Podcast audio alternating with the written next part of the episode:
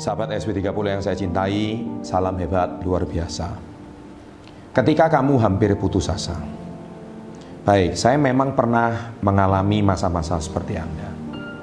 Saya juga pernah remaja, saya juga pernah berada di sekolah, saya juga pernah menjadi mahasiswa, dan tidak jarang saya hampir putus asa. Hidup terasa buntu di mana-mana. Ketika saya melangkah maju, jalan buntu. Saya melangkah mundur, jalan pun ada jurang. Saya mau belok kiri, ternyata ada harimau yang mau gigit saya. Saya belok kanan, ada ular berbisa yang mau mematuk saya. Hidup terasa himpitan dan tekanan di mana-mana. Dan sering kali kita itu mau berputus asa. Sahabat SB30 yang saya cintai, bisa jadi ketika hidupmu terasa putus asa, anda buntu, jalan terasa berat, bisa jadi Anda boleh terapkan kisah seorang resepsionis berikut ini.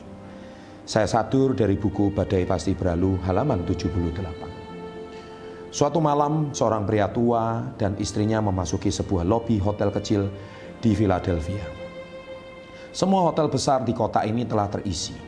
Bisakah Anda memberi kami satu kamar saja, kata pria tua itu. Bagai hotel menjawab, semua kamar telah penuh karena ada tiga event besar yang bersamaan diadakan di kota ini. Tapi saya tidak bisa membiarkan Anda untuk berhujan-hujan di luar sana pada jam satu dini pagi hari ini.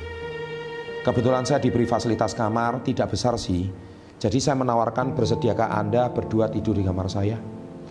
Keesokan harinya pada saat membayar tagihan, pria tua itu berkata pada si pegawai hotel, Kamulah orang yang seharusnya menjadi bos hotel ini karena kamu melakukan pekerjaanmu dengan hati yang mau melayani. Mungkin suatu hari saya akan membangunkan sebuah hotel untukmu. Si pegawai hotel hanya tersenyum lebar mendapat pujian itu dan melupakan kata-kata pria tua itu. Karena dia pikir dirinya hanya seorang pegawai biasa dan tidak mungkin tiba-tiba ada tamu yang mau membangunkan hotel untuknya. Kira-kira dua tahun kemudian, pegawai hotel tersebut menerima surat yang berisi tiket pesawat ke New York dan undangan sebagai tamu kehormatan pasangan suami istri yang dulu pernah menginap di hotelnya. Setelah berada di New York, si pria tua mengajak pegawai hotel itu ke sudut jalan antara Fifth Avenue dan 34th Street. Lalu dia menunjuk sebuah bangunan baru yang luar biasa megah dan berkata, Charles, itulah hotel yang saya bangun untuk kamu kelola. Pegawai hotel itu adalah Charles Bolt yang menerima tawaran William Waldorf Astor, si pria tua itu untuk menjadi pemimpin Hotel Waldorf Astoria yang merupakan salah satu hotel terbaik di dunia saat ini. Kisah sederhana Charles Bolt menegaskan bahwa sikap kita dalam bekerja sangat menentukan keberhasilan kita. Bila kita bekerja hanya untuk mencari uang semata, maka karir atau hasil yang kita peroleh akan biasa-biasa saja.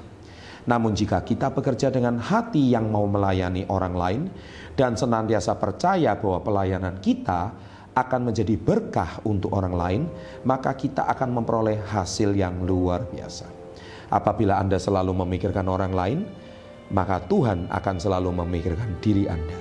Apabila Anda selalu memikirkan diri sendiri, maka Tuhan akan selalu memikirkan orang lain. Saya sangat senang dengan ungkapan di atas dan saya sudah mengalaminya sendiri.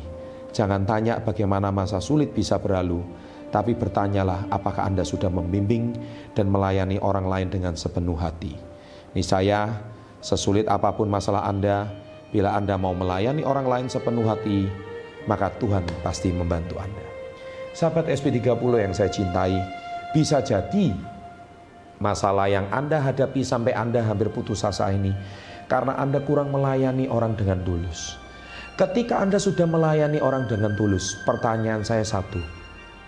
Apakah Anda tetap mau melayani meskipun badai Anda belum berlalu?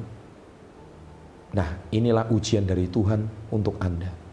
Karena Tuhan sudah menciptakan dan mempersiapkan sebuah hadiah yang besar bagi Anda yang hari ini mau tetap tulus dan ikhlas melayani orang lain meskipun Anda sendiri dalam kondisi yang kekurangan.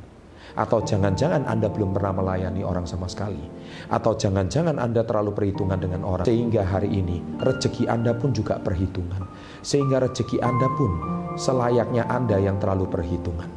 Sahabat SP30 yang saya cintai, percayalah bahwa hari ini ketika Anda mengalami masa sulit, ketika Anda hampir putus asa, semoga renungan ini bisa memberikan Anda jawaban di tengah-tengah Anda saat ini suntuk, di tengah-tengah Anda hari ini sedang bingung. Semoga renungan saya memberikan kelegaan hati Anda dan semoga badai Anda segera berlalu.